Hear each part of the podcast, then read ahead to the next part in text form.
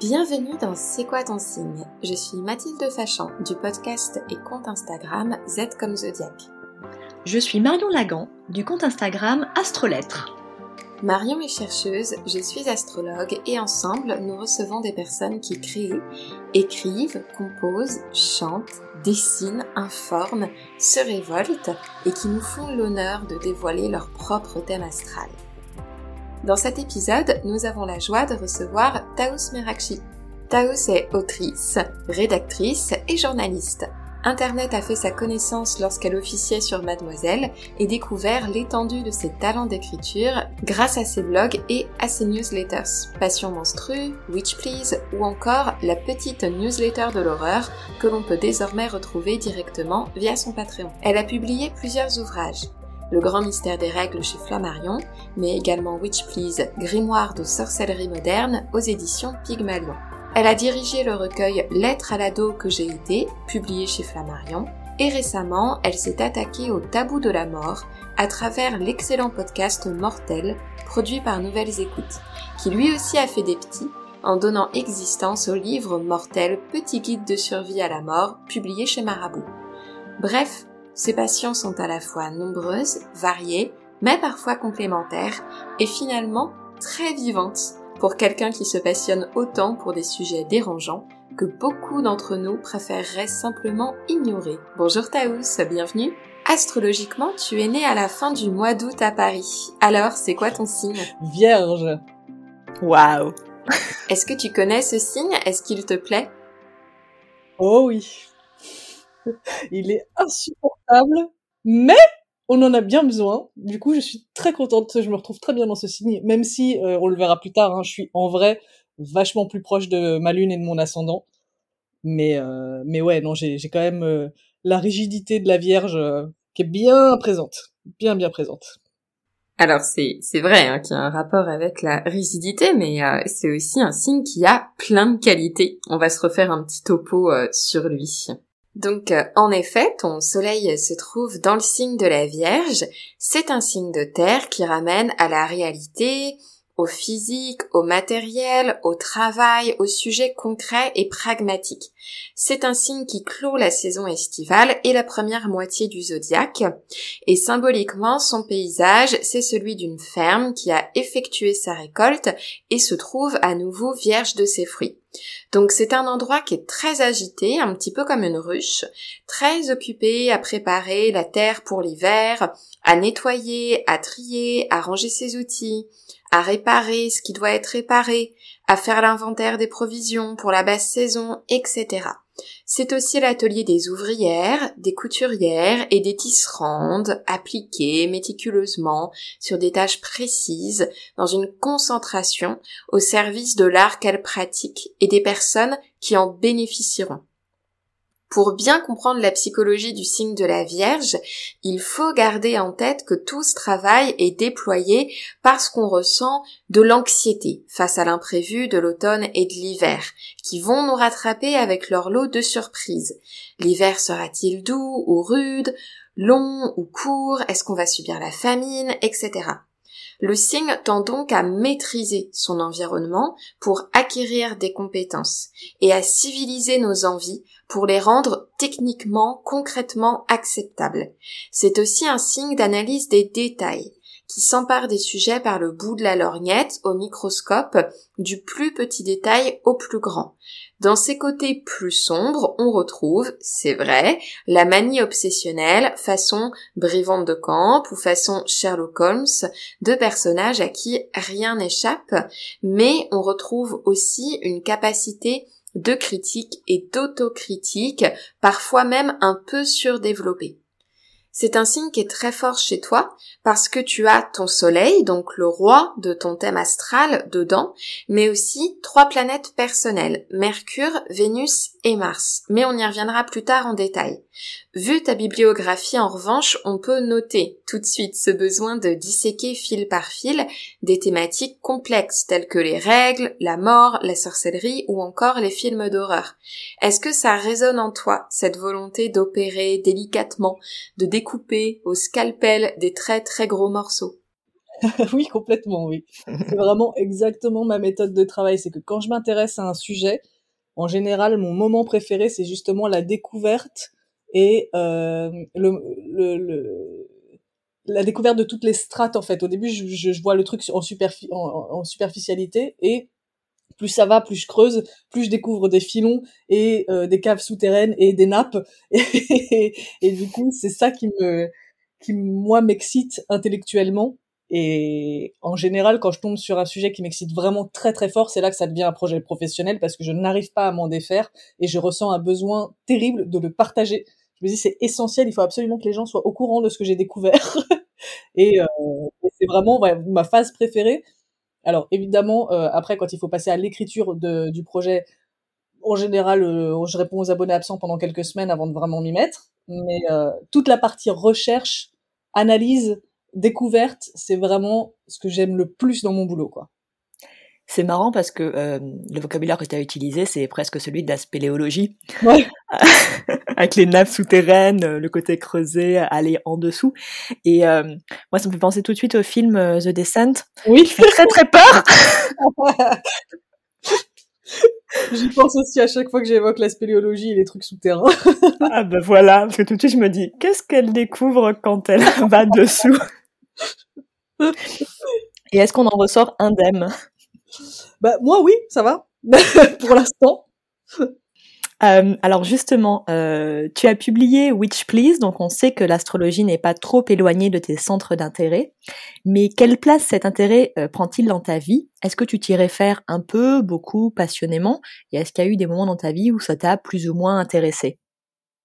Je m'y réfère pas tant que ça, c'est juste qu'il y a des moments où je ressens le besoin de trouver une explication à cet endroit-là.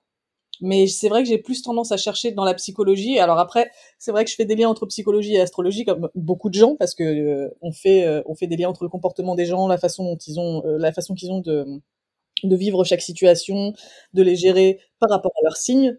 Et du coup, j'essaye de mélanger un peu ces deux éléments-là. Mais en fait, j'ai été élevée par une mère qui est dans la même pièce que moi, donc il faut que je fasse attention à ce que je dis.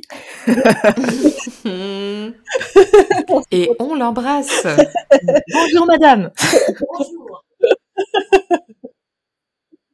Donc j'ai été élevée par une mère que je qualifie de sorcière moi-même et qui s'intéresse à l'astrologie et avec qui j'en ai toujours parlé. Donc je me souviens que déjà toute petite, elle me mettait en garde contre les hommes scorpions. Oh, les pauvres. On parlait du signe Gémeaux, ascendant Gémeaux de mon père, qui expliquait beaucoup de choses sur son comportement. Je vous laisse imaginer l'ambiance. Donc voilà, pour moi, ça a toujours fait partie de mon paysage et ça m'a jamais choquée, en fait, de dire ouais, non, mais c'est normal, c'est parce que les Gémeaux, de la même façon qu'il y a des gens qui disent ouais, non, mais c'est normal, c'est parce que sa mère lui a pas donné d'amour quand il était petit. Pour moi, je mets ça au même niveau quand je lis les gens et les profils des gens. J'aime bien voilà, relier les deux entre ce qui les a construits dans le monde réel et ce qui les a potentiellement construits dans le monde cosmique, quoi. Oui, et puis en plus, l'astropsychologie, c'est un courant de l'astrologie qui est vraiment très très axé sur ça, et c'est là que ça devient passionnant, parce que c'est une grille de lecture, en fait. Oui, voilà. Et alors justement, est-ce que tu as déjà eu l'occasion de consulter un ou une astrologue? Non, jamais. Eh bien voilà, nous sommes là. Alors, est-ce que tu savais que, et probablement d'ailleurs, parce que ta mère, tu viens de nous le dire, s'intéressait à l'astrologie et t'en as parlé que depuis que t'étais enfant ou ado, donc est-ce que tu savais que le soleil et ton signe solaire ne constituaient justement qu'une seule partie de ton thème astral, qui en comporte en fait des dizaines d'autres, comme ton ascendant, Mars, Saturne et ainsi de suite? Tout à fait, puisque ma mère a fait mon thème astral quand j'étais petite. Donc tu as consulté une astrologue. Mais justement, c'est intéressant parce que ton thème propose une belle conjonction du Soleil, de Vénus et de Mars, qui sont donc tous au même endroit, en signe de la Vierge. C'est l'alliance du roi, celui qui symbolise donc ton envie de réussir ta vie, de Vénus, l'esthète en quête de plaisir, de beauté, de bien-être, et de Mars, le guerrier et soldat, qui agit pour obtenir la victoire du Soleil et l'objet du désir de Vénus. Donc même si on évite les jugements de valeur en astrologie, il faut reconnaître que ces trois-là réunis, ils posent question. Parce que Soleil et Vénus ensemble, c'est la capacité à rayonner en partant en quête d'agréable, de beauté. Soleil et Mars ensemble, c'est la capacité à rayonner, cette fois-ci en partant au combat, pour triompher, et y compris sur les autres. Il y a un côté vraiment, je fonce pour m'affirmer. Et Vénus et Mars ensemble, en revanche, ça peut entraîner une confusion sur ce qui nous fait du bien et ce qui au contraire motive notre colère, notre agressivité, notre envie d'en découdre, parce qu'il y a des énergies très différentes entre ces deux planètes. Tes sujets de prédilection, ils mêlent ces deux énergies. Il s'agit de trouver une forme de paix dans la brutalité de la mort, de l'amusement délectable en regardant du cinéma qui fait peur, qui tend, et de la tendresse pour les règles, qui sont souvent des moments de souffrance pour les personnes menstruées. Comment est-ce que tu ressens ce déchirement entre quête d'amour et quête de colère? Et si oui, est-ce que ça a toujours été facile? C'est marrant parce que vraiment, ça met des mots sur des trucs qui me paraissent évidents sur moi depuis longtemps. Et bon, bah voilà, c'est un peu le but de décortiquer un thème astral, c'est qu'on se passe notre temps à dire « Ah mais oui, mais c'est trop vrai, c'est trop moi !» Ou là, oui, c'est trop vrai, c'est trop moi. C'est mieux. Ah mais on adore l'effet Barnum, c'est tellement pratique. Hein. Et en fait, c'est cette alliance entre... Moi, ce que plus que Vénus et Mars, je voyais Eros et Thanatos dans ma vie. Ah oui, ça a toujours été voilà, le grand écart entre Eros et Thanatos qui s'est équilibré au fil des années. C'est-à-dire qu'avant j'étais vraiment écartelée, notamment à l'adolescence, et je savais pas de quel côté j'allais tomber, parce qu'en plus pour moi ça représente vraiment ma mère et mon père. C'est-à-dire que mon père très noir, destructeur, manipulateur, et ma mère plutôt solaire, mère nourricière, dans l'empathie et la solidarité. Et du coup, j'ai toujours je me suis vraiment construite entre le jour et la nuit, entre la vie et la mort, entre le soleil et la lune. Enfin, c'est toujours des images hyper fortes, hyper symboliques comme ça.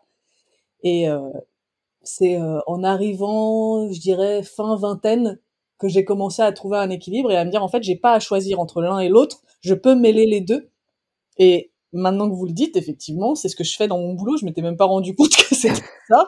À part pour Mortel, évidemment, parce que c'est l'analyse est facile. Oui, c'est littéralement le sujet, donc. Voilà.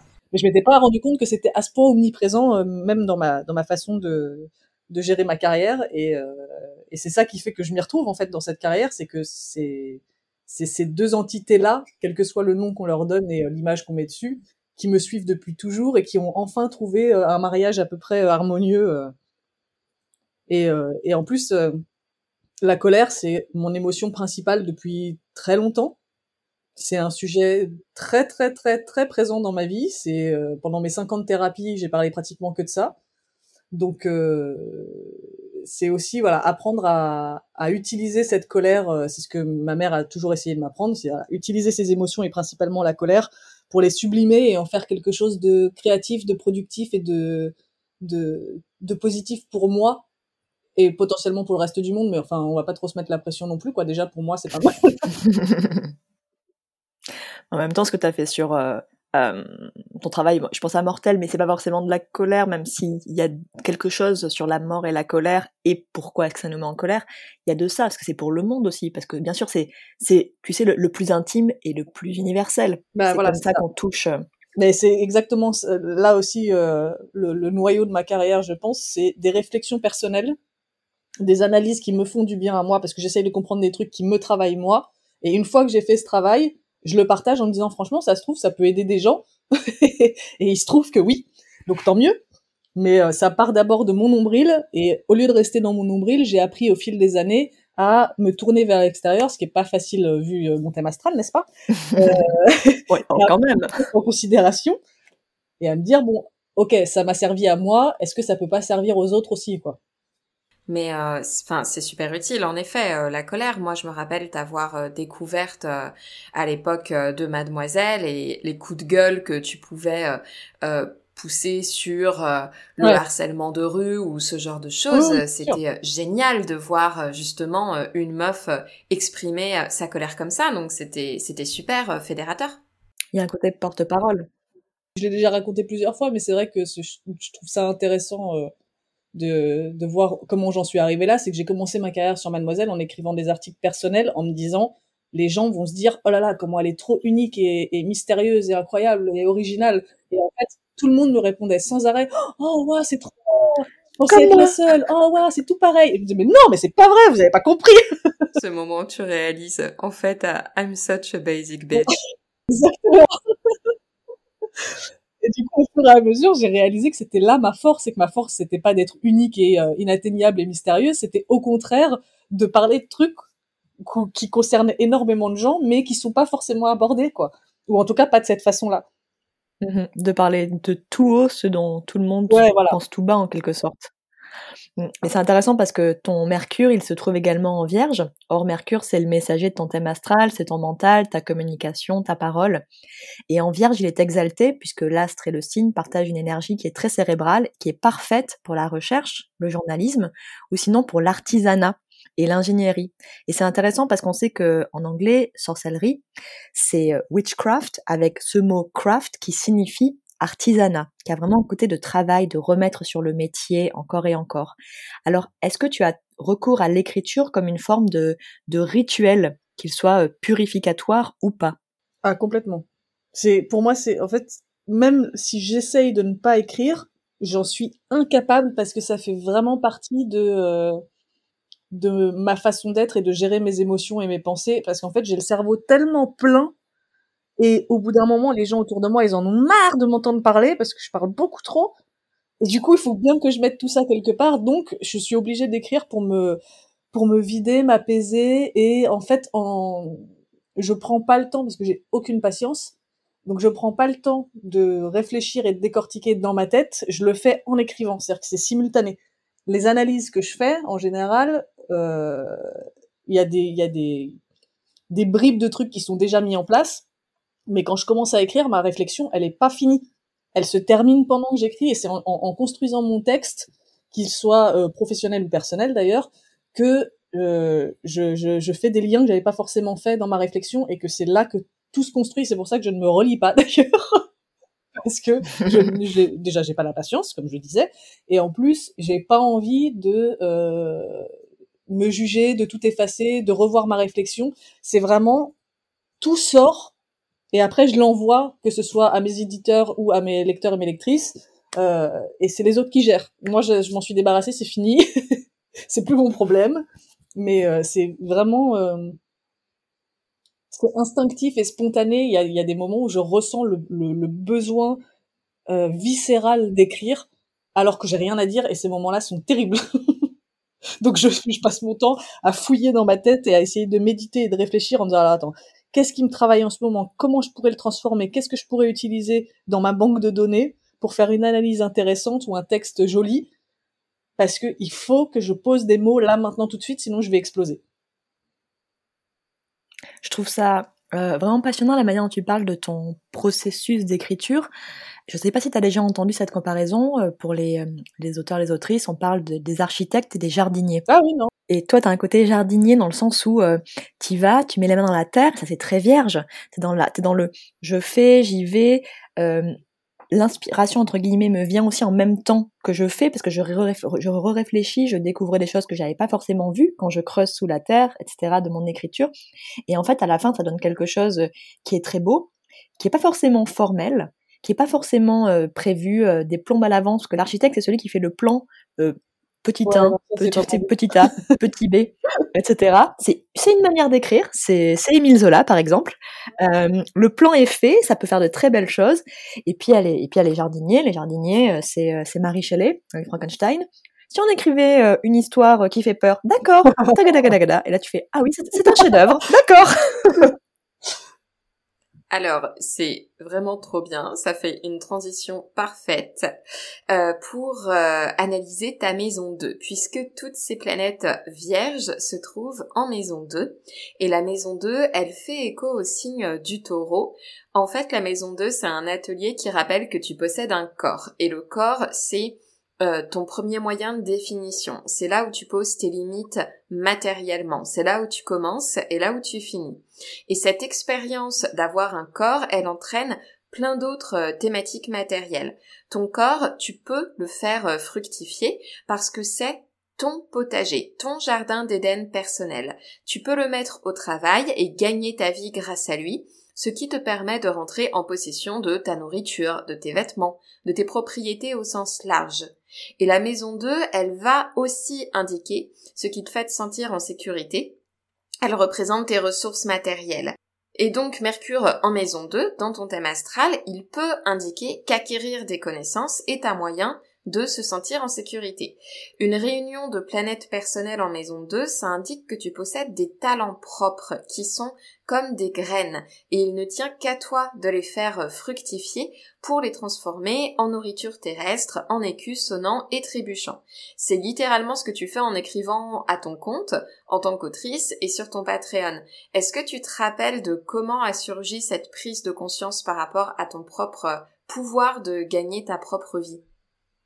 Je suis pas sûre. Je pense que je me pose encore la question. En fait, je crois que c'est assez récent. C'est-à-dire que ça fait... on est en quelle année ? On est en 2021. Ouais, ça fait... J'arrive plus à comprendre. Ça fait 13 ans, je dirais, que je travaille, j'écris professionnellement. Et je crois que c'est vraiment très récemment que j'ai commencé à réaliser à quel point c'était mon arme et mon gagne-pain et que je le faisais bien en fait, parce que pendant longtemps j'ai été dépendante, pas d'une mauvaise façon, hein, mais j'ai été dépendante de l'avis des autres et de mes employeurs. C'était eux qui me disaient c'est vachement bien ce que tu fais, il faut que tu fasses ça, et du coup je me faisais guider. Et depuis quelques temps là, c'est moi qui soumets les idées, c'est moi qui crée les projets, c'est moi qui dis j'ai envie d'écrire ça, viens on le fait ensemble. J'ai pris la main sur cette partie de ma carrière. J'ai plus de rédacteur en chef en gros. Je suis ma propre rédactrice en chef. Et du coup quand j'ai une idée, je sais si il faut que je la fasse dans mon coin ou qui il faut que j'aille voir, et je sais où planter mes graines en fait. Alors qu'avant, vraiment, j'avais les poches pleines de graines et c'était quelqu'un qui me disait « Tu vois, là, il y a un trou, tu mets là. D'accord, je mets là. Maintenant, tu arroses. D'accord, j'arrose. » Et vraiment, il fallait que je sois guidée dans mes moindres faits et gestes. Et maintenant, soit je sais exactement où il faut que je mette mes graines, soit je me mets au milieu de mon potager, je jette tout en l'air et je vois ce qui pousse, où ça pousse et ce que ça donne, parce que j'aime bien faire ça aussi. Après, il y a forcément, j'imagine, tu dis, ça fait 13 ans que tu écris professionnellement. Au bout d'un moment, on grandit en fait, parce que t'étais très jeune. Je me suis vraiment construite. Enfin, tout mon parcours personnel peut se voir à travers ma carrière. C'est-à-dire que tu prends mon premier article sur Mademoiselle et mon dernier article sur Patreon, ce n'est pas la même personne, et c'est une bonne chose. Et vraiment l'évolution, quoi. Heureusement. Ah ouais, non, mais c'est intéressant parce que tu sais, en maison 2, il y a vraiment il y a des personnalités qui ont les mêmes planètes que toi. Par exemple, Karl Marx. Ça me va. Tu vois, il a son soleil en maison 2 et c'est vraiment la réflexion sur, tu vois, qu'est-ce qui m'appartient ?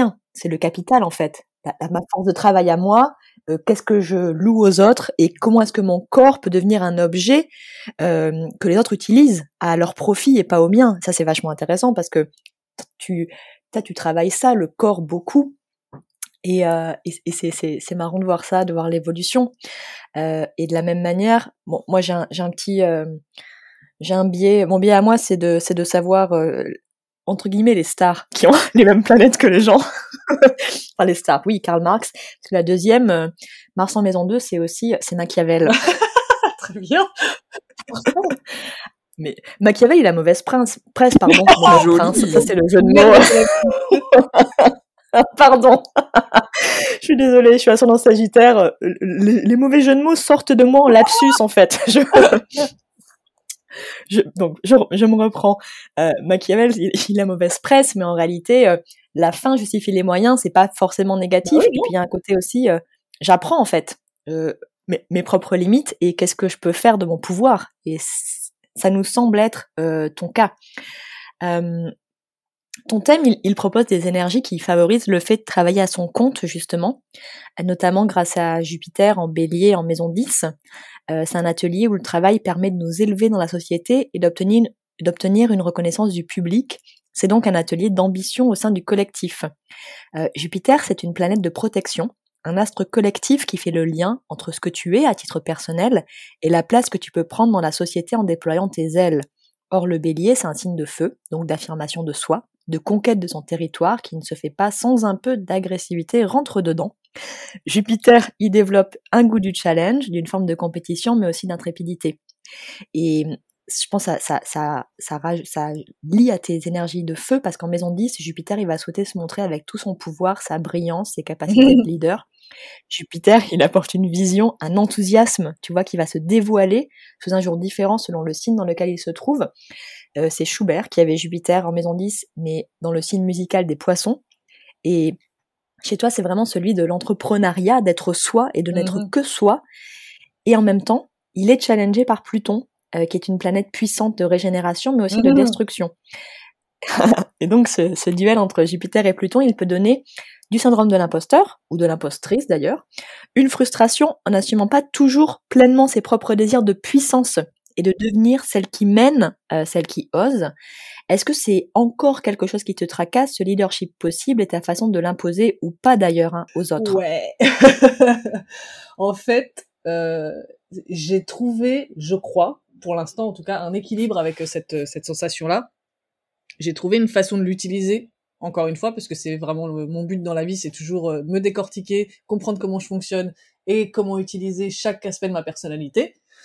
Et du coup, cet aspect-là, je l'utilise pour être transparente, justement quand j'écris des trucs personnels et quand je partage des doutes, des questionnements, des interrogations, des moments pas forcément cool de la vie, ou même un truc banal, mais qui me fait tiquer.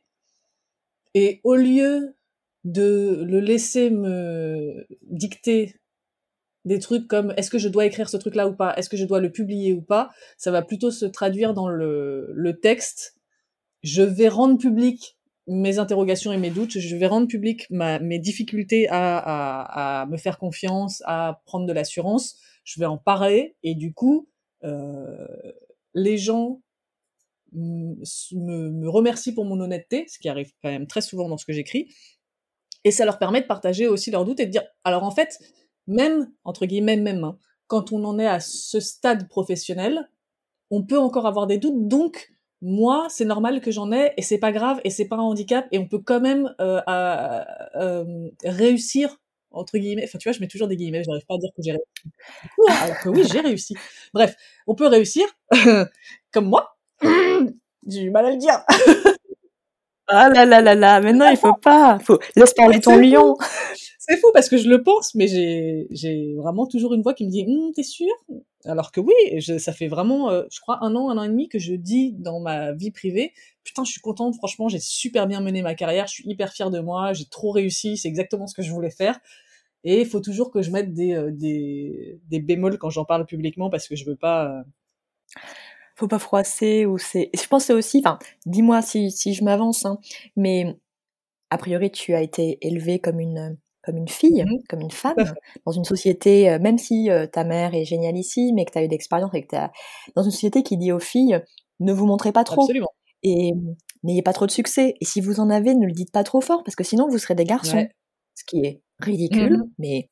On en est quand même tributaire énormément de cette pression-là. Ah non, mais alors, dans mon cas, il y a ça... Il y a le fait que j'ai subi du harcèlement scolaire pendant toutes mes années collège, donc pendant 4 ans, tous les jours, on me répétait que j'étais moche et que je servais à rien, que j'étais une grosse merde, et on me jetait dans des poubelles, littéralement. Vraiment, on peut pas faire pire pour l'estime de soi. Et en plus, j'avais un père qui voulait absolument que je sois lui en femme, sauf que j'étais vraiment pas lui du tout, et c'était pas ça mon parcours, et qui, du coup, régulièrement me répétait à quel point je l'avais déçu et que j'étais pas à la hauteur, et ceci et cela. Donc, tu rajoutes tout ça, ouais. Tu secoues bien. En termes d'estime de soi, après, ça fait un cocktail pas terrible. C'est du boulot pour se remettre. C'est le boulot de se remettre de ses parents, aussi géniaux soient-ils ou pas. Et dans ton cas, bon, avec ton père, a priori, ouais, non, peut-être ou pas, mais ou les deux. et puis de son J'allais dire de l'école, oui. Ouais. Et ça, je couperai au montage, mais moi, je me suis fait beaucoup harceler au collège, j'ai beaucoup déménagé. Et alors, ça prend des années. Même maintenant, il y a des choses. Moi, je n'en suis pas remise encore. Ma colère, c'est ça. C'est vraiment le accepter que jamais je n'aurai une file de gens devant ma porte venus s'excuser à genoux pour ce qu'ils m'ont fait et que jamais ils paieront le prix de ce qu'ils ont fait. C'est très, très dur à digérer. Ouais, je comprends tout à fait. Il y a vraiment un côté de... C'est compliqué de sortir d'une envie, enfin, pour moi en tout cas, de vengeance. Mais, oui, oui. Mais c'est pour ça que je me suis accrochée quand j'étais ado à des phrases à la con du style « La meilleure vengeance, c'est de réussir sa vie ». Et en vrai, bon, c'est vrai que ça aide un peu quand même.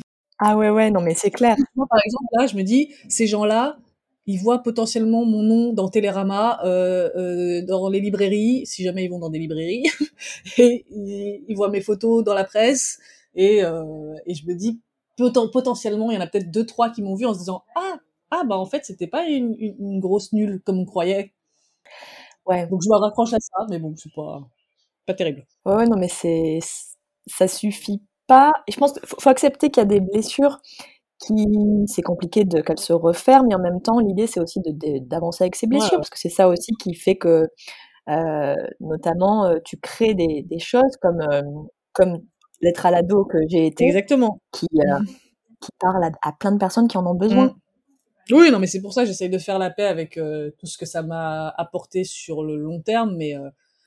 En même temps, j'ai toujours trouvé ça un peu injuste, ces trucs de « oui, mais tu serais pas la personne que tu es sans avoir souffert ». Ouais, mais j'en serais une autre et ça se trouve, elle serait très bien aussi. J'ai pas demandé à souffrir, en fait. Donc, il y a vraiment un sentiment d'injustice avec lequel j'ai beaucoup de mal à faire la paix. Je t'entends, je te comprends et je suis complètement pareille. Enfin, il y a vraiment un côté de... Tu sais, on te dit ce qui te tue pas te rend plus fort. Ouais. Mais ta gueule, en fait. Ouais. J'ai pas besoin de me prendre des points dans la tronche, quoi. J'étais suffisamment forte, en fait. Clair. Et c'est pas que de la force, ça te rend aussi plus fermée, ouais. Plus dure. Et après, c'est du travail pour sortir de cette dureté. Donc, tu as Pluton en Scorpion, et Pluton en Scorpion, c'est une position générationnelle qui appartient à toutes les personnes qui sont nées dans les années 80 et au début des années 90. Cela fait d'elle une génération un peu pessimiste, certes, mais aussi une génération qui est très indignée par les injustices systémiques, qui a été en mesure de démocratiser la santé mentale en normalisant les suivis psy, par exemple. C'est une position qui est très forte, puisque celle de Pluton, le roi des enfers, très au clair avec le fait que poussière, on redeviendra poussière. Chez toi, Pluton, il est en maison 4, celle de la famille, de l'histoire familiale, des traditions, du cocon protecteur, de là d'où on vient. Pluton peut y effectuer un travail de purge douloureuse, mais nécessaire, tel un volcan qui va rentrer en éruption, effusive ou explosive, mais dont la lave destructive va aussi rendre le sol plus fertile après son passage. Alors, il existe un courant de l'astropsychologie, qui est celui de Liz Green et d'Howard Asportas, qui considère que la maison 4, elle peut représenter la figure paternelle. Mmh. Et avec... tu le sens arriver. Donc, avec Pluton en maison 4, cette figure paternelle, elle peut être vécue comme particulièrement puissante, mais sombre. Ou alors, avec une puissance qui est très créative, mais qui est démesurée. Tu avais entrepris l'écriture de Mortel suite à la disparition de ton père, et tu as réussi à en faire un programme à la fois très intime et en même temps profondément universel. Pluton en maison 4, c'est aussi la possibilité de transmuter ses questionnements intérieurs en création. D'ailleurs, Mozart, il avait Pluton dans sa maison 4, et le Requiem, ça a été écrit dans un moment de grande détresse physique, morale. Est-ce que ça te fait sens pour toi, le fait que brasser des sujets sombres et violents peut entraîner un nettoyage qui est finalement souhaitable, ou est-ce que ça demeure un processus qui est étrange et ambigu ? Ah non, pour moi, c'est vraiment indissociable de ma façon de créer, de ma façon d'être. Je peux pas garder la noirceur pour moi sans construire quelque chose par-dessus. Et en fait, il y a un truc de contemplation de la noirceur qui me vient justement de mon père, qui était donc un homme très sombre, qui m'a donné mon amour de la mort et des monstres et des choses ouais, macabres, morbides. On adorait regarder des scènes de crime ensemble. Activité père-fille sympa. C'est vrai, parce que je suis construite sur plein de trucs et je me dis, en fait, vraiment, c'est un truc de voyeurisme qui manque de respect aux victimes. Enfin bref, c'est une catastrophe. Mais quand j'étais ado, je trouvais ça trop stylé. On allait voir des expositions justement sur l'histoire de la médecine légale et c'est plein de scènes de crimes et d'échantillons, de trucs dans des bocaux. Enfin bref, je me suis construite avec ça. On regardait aussi les descriptions des instruments de torture médiévales. Enfin bref. C'est sympa. Il me racontait, voilà, on se promenait dans les cimetières quand j'étais petite, c'était notre lieu de promenade de prédilection. Donc vraiment, j'ai côtoyé toutes ces choses-là de près très tôt. Je faisais des nuits blanches à 5 ans, il m'en a fait faire une la veille de ma rentrée en maternelle, ma mère était ravie. Parce que voilà, on appartenait au monde de la nuit et c'est ce que mon père me répétait toujours. C'est nous, on est des chouettes et des. Enfin, lui c'était un hibou et moi j'étais une chouette parce que évidemment dans l'imaginaire enfantin, la chouette est la femelle du hibou, ce qui n'a aucun sens. Mais bon, c'était comme ça qu'on s'était créé nos personnages et on se promenait dans des ruelles sombres, notamment une quand on était en vacances à La Ciotat, c'était un endroit qu'on avait déclaré comme étant hanté, donc on allait dire bonjour aux fantômes sur le chemin du retour du bar le soir. Bref, je ne peux pas imaginer ma construction sans noirceur, sans macabre, sans évocation de souffrance et de douleur, que ce soit la mienne ou celle des autres. Et mon père écrivait énormément. Il a laissé derrière lui des kilomètres de textes très beaux. Il écrivait merveilleusement bien. C'est lui qui m'a en partie, parce que ma mère écrivait aussi, hein, donc, mais c'est vrai que lui c'était vraiment une grande partie de son identité, donc c'est lui qui m'a transmis en partie cet amour de l'écriture, et c'est avec lui que j'ai partagé mes textes morbides quand j'étais ado. Et du coup, j'ai toujours lu de lui et des auteurs qui me faisaient découvrir des textes noirs écrits dans la souffrance, la douleur, la dépression, tout ça, et naturellement, j'y suis venue moi aussi quand j'ai commencé à me sentir mal et à comprendre que je me sentais mal. Mon premier moyen de gérer ça a été d'écrire. J'ai jamais, enfin ça a été ma première soupape de décompression, ça a été la création. J'ai toujours créé dans la douleur. Alors pas que, hein. Ça a été ma motivation principale. Et à tel point d'ailleurs que, comme beaucoup de créateurs et créatrices, à un moment, je me suis demandé si ça valait le coup d'aller mieux parce que c'était le risque de perdre mon art. Je me demandais si j'allais être capable de créer en étant heureuse. Et en fait, surprise, on crée vachement bien et vachement mieux quand on est bien dans sa peau. Et on peut quand même aborder des sujets très sombres et très tristes, mais au moins on s'écroule pas avec son texte, quoi. Et ça, c'est bien. Il y a un vrai fantasme romantique autour du génie malheureux. Exactement. De la personne qui est possédée, en fait, par son art, et donc forcément dans un état de douleur, et qui est déjà ultra masculin. Parce que on peut se permettre d'être possédé quand on n'a rien à foutre à la maison. Exactement. Je parle bien sûr des hommes du 19e siècle. Hein. Oui, ça ne se fait plus. Mais c'est intéressant de voir comment, forcément, on est entre guillemets, bon, encore plus dans ce que tu nous racontes, avec la figure de ton père qui en quelque sorte te forme à ça. En tout cas, à le dessein de te former à cette idée de la douleur permet de créer, tout est noir, alors qu'en fait, heureusement, les choses sont un peu plus complexes que ça. Ouais. Mais en plus, dans ton thème astral, il y a vraiment cette figure, en effet, plutonienne du sorcier, avec toute l'ambiguïté, parce que à la fois, on aime bien les sorciers et les sorcières, mais en même temps, il y a cette espèce de toxicité latente, en effet, faut faire attention, quoi.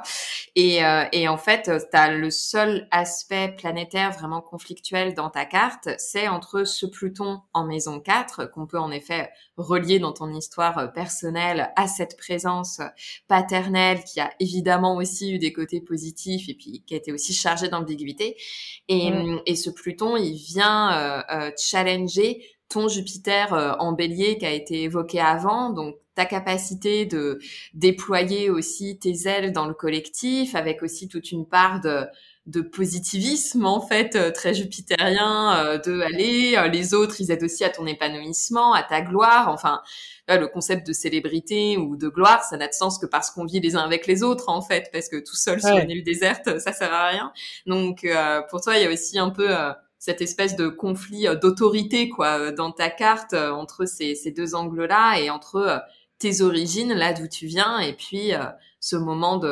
d'ambition tout à fait saine, de vouloir montrer au groupe ce qu'on est capable de faire, etc.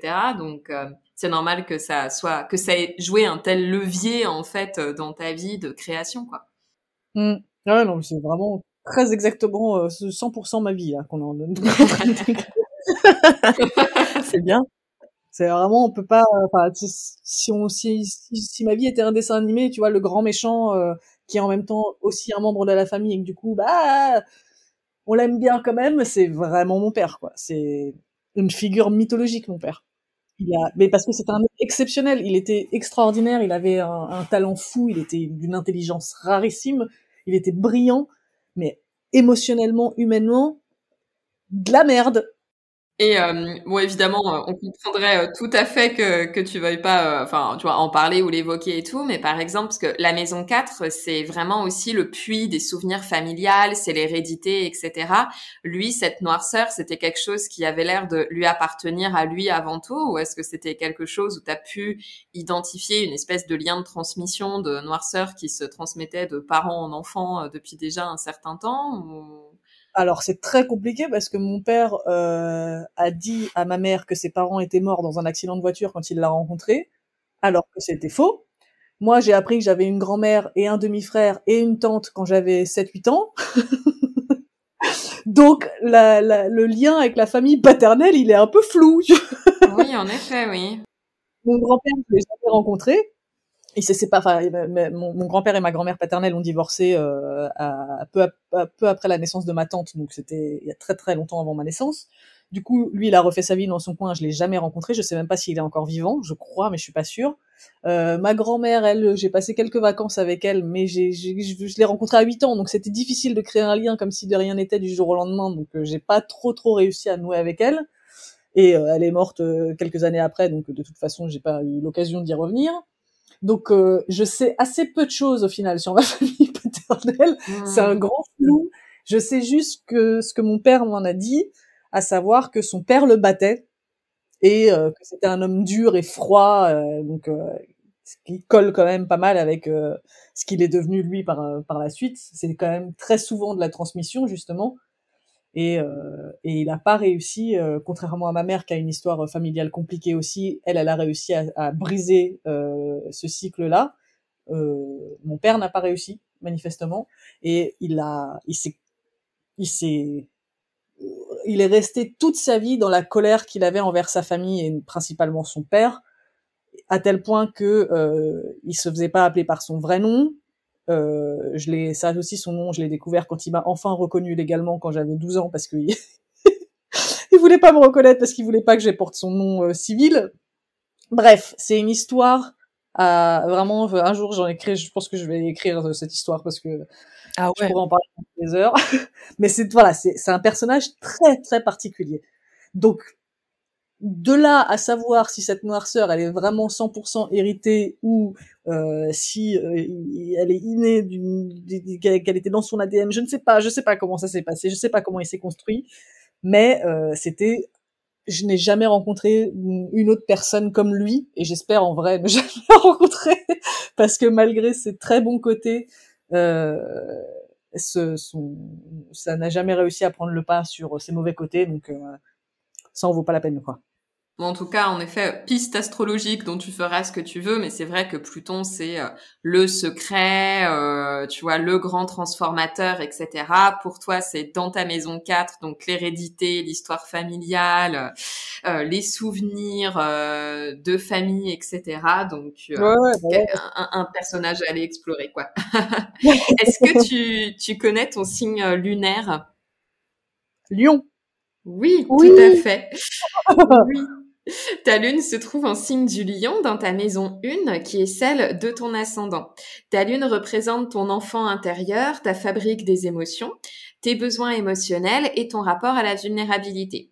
En lion, cette lune ressent, pour se sentir rassurée, un fort besoin de rayonner.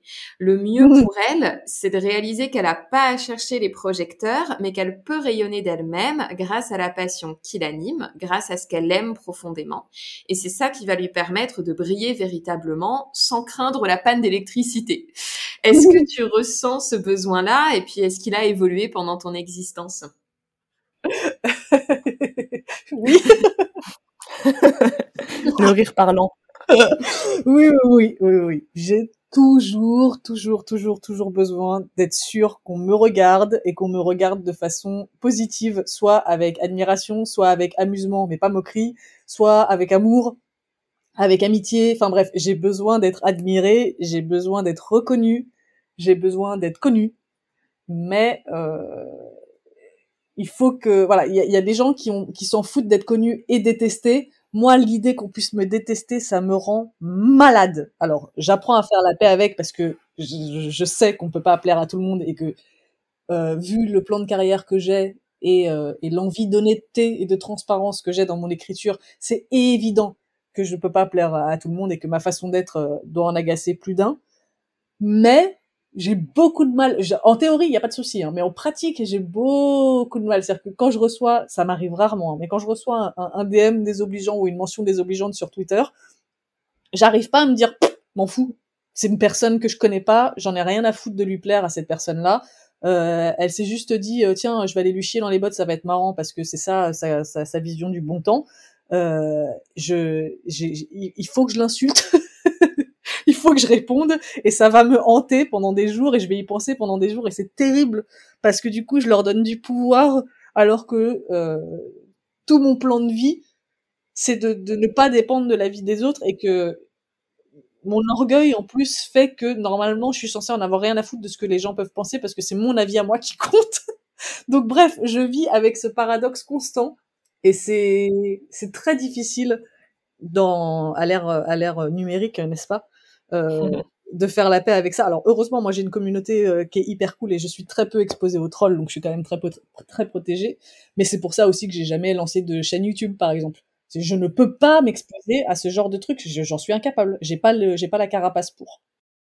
Mais c'est vrai qu'il y a ce côté en Lyon c'est quand même des valeurs qui sont hyper liées à une symbolique salle du trône, le monarque, la souveraine, etc. Donc il y a vraiment cette idée de vouloir montrer qu'on est inconditionnellement et sans aucun conteste le meilleur ou la meilleure en fait, qu'on rayonne. Et donc ce côté la reine est insultée, il y a ce truc de mais non, pas du tout, moi je suis fair play, j'ai toutes les valeurs, donc c'est vraiment une insulte, c'est pas tolérable quoi. Il y a cette idée là, donc c'est normal aussi que comment osez-vous aux oubliettes, qu'on leur tranche la tête. Voilà. En plus, je suis vraiment extrêmement. Alors ça, je sais pas si c'est dans mon thème astral, mais en tout cas, c'est dans mes valeurs familiales maternelles, ça c'est sûr. Je suis extrêmement attachée à la notion de respect et de politesse. C'est maladif. Et du coup, le manque de respect, ça me rend. Mais je pourrais égorger quelqu'un si j'avais pas été élevée dans une société qui dit que c'est pas bien. Que j'avais pas réussi à respecter ces règles-là. Hannibal Lecter, quoi, tu sais, vous avez été impoli. Exactement. Il y a un côté, mais quel goujat. Mais le goujat, je l'étripe en fait. Je le gifle pas. Je l'étripe. Je déroule ses intestins, je l'étrangle avec. Voilà. Ça me rend folle de rage. J'aimerais bien être une Stark, mais en fait, je suis clairement une Lannister. Avec l'imagerie du lion, en plus, c'est génial. Bon, oui, en plus, voilà, très bien. Et puis, c'est doré, c'est clinquant, il y a du soleil, et ça me va très bien. Alors, juste, par contre, l'inceste, c'est pas... Oui, voilà, j'allais dire, il y a du soleil et de l'inceste, quand même. Voilà, là, c'est le moment où je m'arrête, moi, personnellement. C'est la limite. Sans émettre de jugement, hein, mais voilà. En maison 1, la lune te donne un côté rayon laser pour sentir ce que les autres ressentent et une intuition surdéveloppée. La maison où se trouve le cancer va être connectée d'une certaine manière à cette lune. Et chez toi, c'est la maison 12, celle notamment du spirituel, de l'ailleurs et de ce qui nous dépasse. Est-ce que ton intuition te guide vers ta spiritualité ? À 100%. Je me base que sur ça. C'est... Pour le coup, je pensais que c'était un truc que j'avais hérité de ma mère, mais parce qu'elle est pareille, donc on doit avoir des planètes alignées au même endroit. Mais empathie et intuition, c'est vraiment les deux valeurs que j'associe moi à ma mère et dans lesquelles je me suis réfugiée justement quand j'ai commencé à me détacher du côté destructeur de mon père et pragmatique. Et quand j'ai développé ma spiritualité et ma pratique spirituelle, je me suis fiée à ça, c'est-à-dire que je me suis documentée énormément parce que c'est ce qu'il faut faire et je suis vierge. Du coup, il fallait quand même que je check mes listes et que je sois sûre de pas faire n'importe quoi. Mais au final, une fois que j'ai tout ce savoir emmagasiné dans ma tête, je m'y réfère assez peu et je me contente de faire mes propres cocktails en suivant mon intuition et en écoutant les signes. Je suis très à l'écoute des signes et de l'univers.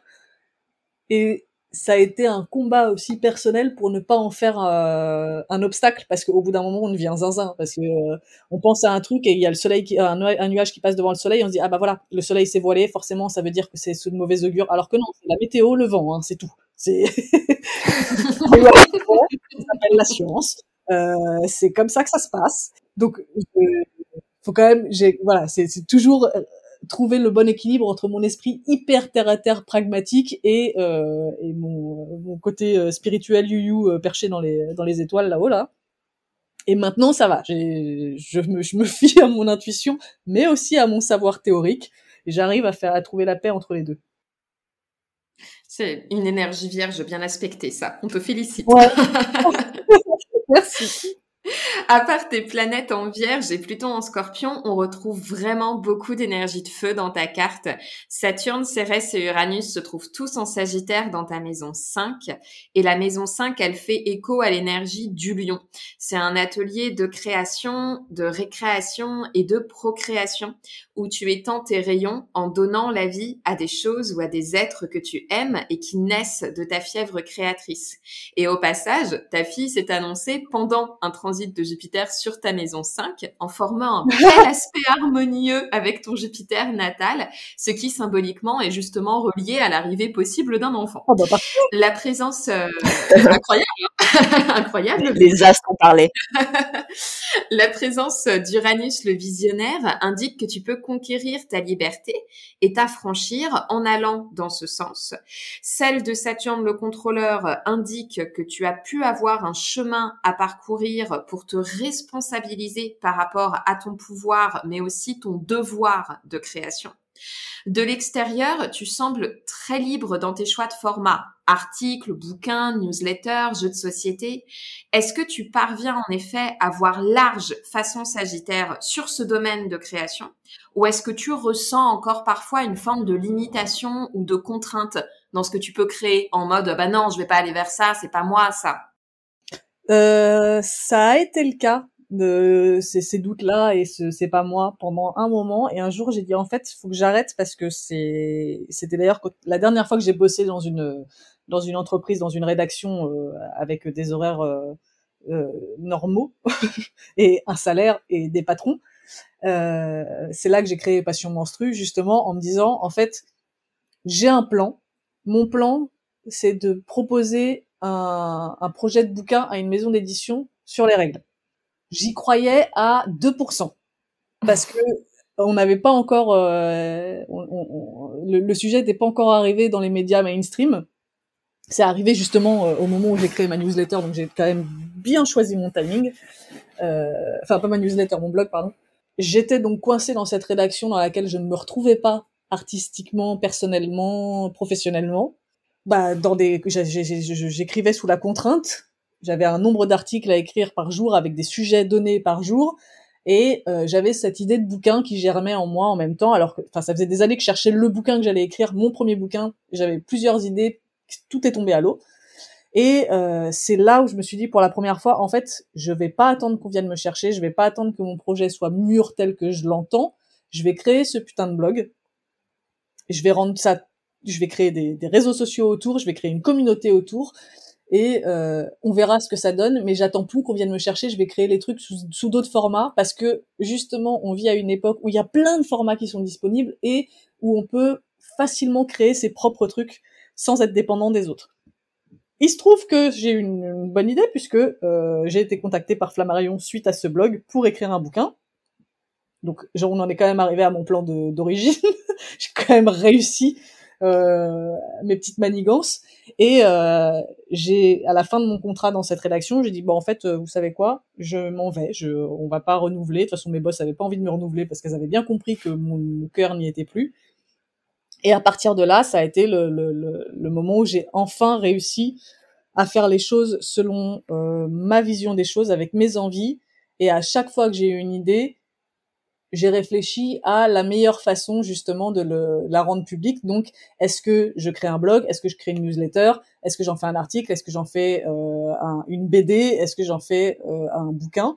Et maintenant, mon réseau est suffisamment étendu et mon nom est suffisamment connu pour que je puisse me permettre de profiter de ce truc un peu tentaculaire de où est-ce que je vais lancer ma ligne en fait. Parce que j'ai plein d'options que j'avais pas avant, mais ça a commencé voilà avec Passion Monstrue et ce truc de j'arrête d'attendre qu'on vienne me chercher, je fais mes trucs dans mon coin et ensuite si ça intéresse des gens, on verra pour changer de format. Bam, milieu de salon bélier. Oui, complètement. C'est moi que voilà. Je fais ce que je veux. Mais c'est une très bonne manière d'utiliser en effet tes planètes en Vierge et en Sagittaire. C'est vrai que dans ton thème astral, ces planètes-là ne sont pas en conflit déclaré, mais en fait, en théorie astrologique, Vierge et Sagittaire, c'est deux énergies qui ont un peu tendance à se tirer la bourre en fait.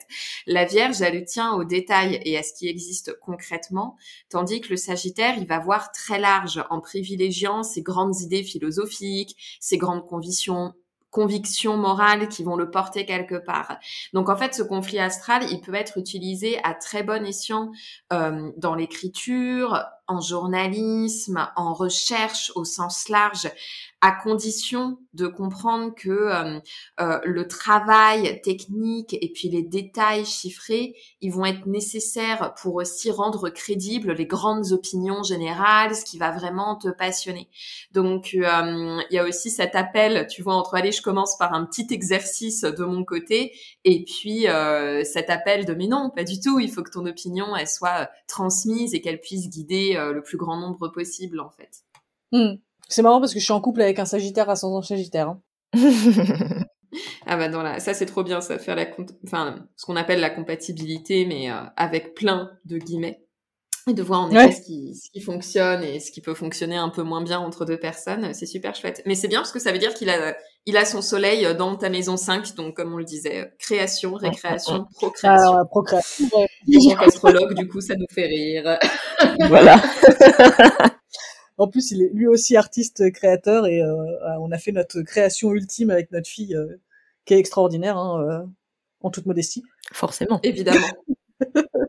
Donc ouais, je pense que c'était une bonne rencontre. C'est-à-dire que peu importe ce qui se passe entre nous, amoureusement, d'un point de vue couple, on a fait ce qu'il fallait, ce qui était le plus important. Et je pense que on était au moins fait pour créer cet être humain. Et après, le reste, on verra. Pas de pression, c'est bien. Moi, j'aimerais te parler d'une dernière chose avant que malheureusement on ne se sépare. C'est ton ascendant. Donc, tu le connais ton ascendant? Lion. Oui. Comme ta lune, ça tombe bien. Donc, l'ascendant, en astrologie, il y a plusieurs manières de le voir. La plus simple, c'est de dire que c'est ton comportement spontané, ce que tu montres en premier aux autres. C'est aussi un peu l'atelier de ta personnalité. Et on peut aussi dire, pour les gens comme moi, obsédés par la légende arthurienne, que c'est le chevalier de ta quête, le chevalier ou la chevaleresse. Ta quête, c'est ton soleil en Vierge. Et donc, ici, si on suit la légende arthurienne, avoir son ascendant en Lion, c'est être le meilleur chevalier du monde. En tout cas, vouloir l'être. Et le meilleur chevalier du monde, c'est qui? C'est Lancelot. C'est Lancelot. Et ce qui est intéressant, c'est que Lancelot, il est élevé par qui? Il est élevé par la fée Viviane. Alors, il y a plein de versions, bien sûr, de la légende arthurienne, mais dans celle que nous, on connaît mieux, celle de Chrétien de Troyes, un peu de Thomas Malory, c'est vraiment ça, c'est-à-dire qu'elle le prend et c'est une femme qui l'élève. Et elle l'élève pour en faire donc le plus beau, le meilleur, et en même temps, et donc il a besoin de cette reconnaissance parce qu'il sait qu'il est le plus beau, et il l'est de fait, il brille, il est lumineux, et en même temps le talon d'Achille de Lancelot, c'est l'amour, parce que l'amour vous met à terre. Et l'amour qu'il va éprouver pour Guenièvre, bien sûr, va à l'encontre de sa volonté d'être le meilleur et de sa possibilité d'être le meilleur et de celui qui va détenir le Graal. Est-ce que toute cette symbolique autour d'être le meilleur chevalier du monde, du danger que peut représenter l'amour, c'est quelque chose qui te parle? Alors oui, mais après, c'est moi, ça a été vachement influencé par ma vie, le fait que je me sois construite comme une femme avec un père et donc un homme aussi puissant, omniprésent et sombre dans ma vie, c'est que du coup ça s'est traduit par, non pas par une peur de l'amour, mais par une peur des hommes. Parce que je suis hétérosexuelle, je ne l'ai pas choisi, et par conséquent, je me retrouve forcée de conquérir, tenter de conquérir des hommes et d'obtenir les faveurs des hommes depuis mon éveil sexuel. Et ça a été très très très très difficile pour moi, justement parce que donc il y a la peur de l'homme, parce que la peur de la destruction, la peur de la manipulation, la peur de la souffrance, mais il y a aussi ce truc de fierté, justement, de comme je suis une femme, la société me dit que je suis inférieure à l'homme, et donc dans mes jeux de séduction, il faut que je me montre comme une femme un peu qui a besoin d'aide, un peu faible, et ça je ne m'y suis jamais retrouvée, ça me rend malade, et du coup ma séduction, c'est la bagarre. Quand je peux séduire un mec, je l'insulte et je lui dis parle-moi encore comme ça, je t'éclate la gueule. La conjonction Vénus-Mars, quoi, laisse tomber. Écoute, c'est pas mal d'être tombé sur un Sagittaire, je pense que c'est un peu le seul capable de dire « Ah, ok ». Alors, justement, mon mec, très rapidement, il a dit « Alors, en fait, la bagarre, ça va pas marcher avec moi parce que moi, j'aime pas ça ». Et là, je me suis retrouvée comme une con en disant « Mais merde, ça fait des années que j'aiguise mes griffes en séduction !» Et là, tu me dis qu'il va falloir que je joue sur un autre tableau. Et donc c'est grâce à lui que j'ai un peu arrêté de faire ça. Voilà, j'ai toujours le réflexe et je pense que je l'aurai toujours, hein, mais il y a vraiment ce défi. Pour moi, c'est il faut que le mec sache que je suis capable de lui péter la gueule, même si c'est pas vrai. Il faut au moins qu'il y croit. Il faut qu'il se sente un peu en danger, un peu menacé, ou qu'il se sente inférieur à moi, surtout intellectuellement, parce que sinon je n'y vais pas. Si je sens que le mec est certain d'avoir l'ascendant sur moi, ça me fait partir en courant. Je peux pas, parce que justement je me dis merde, je vais me retrouver face à un connard manipulateur comme mon père. Enfin, ça m'est déjà, en plus vraiment les mecs, ils sont toujours tellement persuadés de lire en nous comme dans un livre ouvert et de découvrir l'eau chaude. Et ça, des mecs qui m'ont dit tu sais, je pense que t'as un problème avec ton père. Merci Sherlock. Waouh, wow, bravo Fred. Tout seul, incroyable. Alors que c'est des mecs qui avaient des problèmes eux-mêmes avec leur père et leur mère, mais alors tu n'imagines même pas à quel point, et moi je l'ai vu en 5 minutes, et eux au bout de 3 mois ils me disent tu sais, je crois qu'il y a un problème avec ta relation avec ton père. Putain. Du coup il est derrière, espèce de trou du cul, et vraiment qui utilise ce truc de je t'ai comprise, alors que depuis le début c'est moi qui m'explique, c'est-à-dire que moi dans mes relations je donne sans arrêt la notice de ma personnalité, je viens avec un mode d'emploi et je le donne direct. Du coup, si le mec a compris quelque chose, c'est parce que je l'ai laissé comprendre cette chose. Mais ça, ils ont pas l'orgueil, ils ont l'orgueil tellement mal placé qu'ils se rendent même pas compte que c'est moi qui ai rendu cette information disponible. Et du coup, c'est ça qui moi définit ma relation aux autres et principalement aux hommes, donc en séduction. C'est vraiment une bataille intellectuelle, et en même temps, alors il y a en même temps ce truc de il faut que je la gagne, et en même temps si je la gagne, je suis déçue. Bah oui. C'est toujours le... Si je la gagne, c'est que ça vaut pas la peine. Ouais. Donc, tu trouves ton malheur dans ta réussite, entre guillemets. Ouais. Et en fait, je me rends compte en disant ça qu'avec mon mec, j'ai ni gagné ni perdu. Il y a justement... il a fait en sorte qu'il n'y ait pas de notion de gagnant et de perdant. Et c'est ça qui fait que ça marche. C'est qu'on gagne tous les deux. Et ça fait aussi vachement écho à ce qu'on disait au début sur l'énergie vierge, c'est-à-dire que c'est vraiment un signe qui il y a une espèce d'anxiété aussi derrière, donc toi tu dis de perdre en fait, et pour la vierge c'est ça, c'est de perdre ce qu'elle a récolté, de perdre ce qu'elle a mis en place, d'où le fait d'anticiper, le côté notice, mode d'emploi, c'est tellement vierge quoi, enfin voilà, de penser à tout quoi, et de tout ranger, de tout organiser, de dire voilà comment ça va se passer pour pas se laisser déborder en fait. Donc très certainement que ton copain il a la clé en fait de compréhension de cette anxiété derrière, et s'il a compris l'anxiété derrière, il peut pas s'engager dans un conflit de mode d'emploi avec toi en fait, c'est qu'il a compris le but derrière, et il s'intéresse pas à toutes les manigances qui sont mises autour pour faire comprendre que tu contrôles la situation quoi. Oui, bah oui. Non mais en plus il y a aussi cette dans la séduction, il y a aussi cette notion de être un territoire à conquérir. Ça me fiche d'angoisse. L'idée qu'on puisse me voir comme ça, ça me rend malade. Et du coup, j'ai créé une espèce de forteresse autour de mon territoire pour être sûre que personne ne puisse jamais le conquérir. Et juste, mon mec, il est arrivé, il a tapé à la porte et j'ai fait « Oui bah, !» Ah ouais, ah ça marche comme ça en fait. Il y a pas besoin d'arriver avec des arbalètes et des lance-flammes. Ouais. Juste de la politesse et du respect. Ouais. Donc, quand on fait la boucle, vachement bien comme ça, dis donc. Ça donne envie de faire une BD sur ton thème astral quoi. On pourrait faire un comics. Dans ton armure de Jeanne d'Arc là avec l'arbalète, on n'ouvre plus. Ouais. Très bien. C'était super. Merci beaucoup. Oui, merci beaucoup. Merci à vous, c'était trop bien. Merci d'avoir écouté cet épisode de C'est quoi ton signe ? Nous vous invitons vivement à mettre 5 étoiles sur Apple Podcast ou sur votre application de podcast favorite, ainsi qu'un petit commentaire gentil, évidemment. N'hésitez pas à partager le podcast avec vos amis.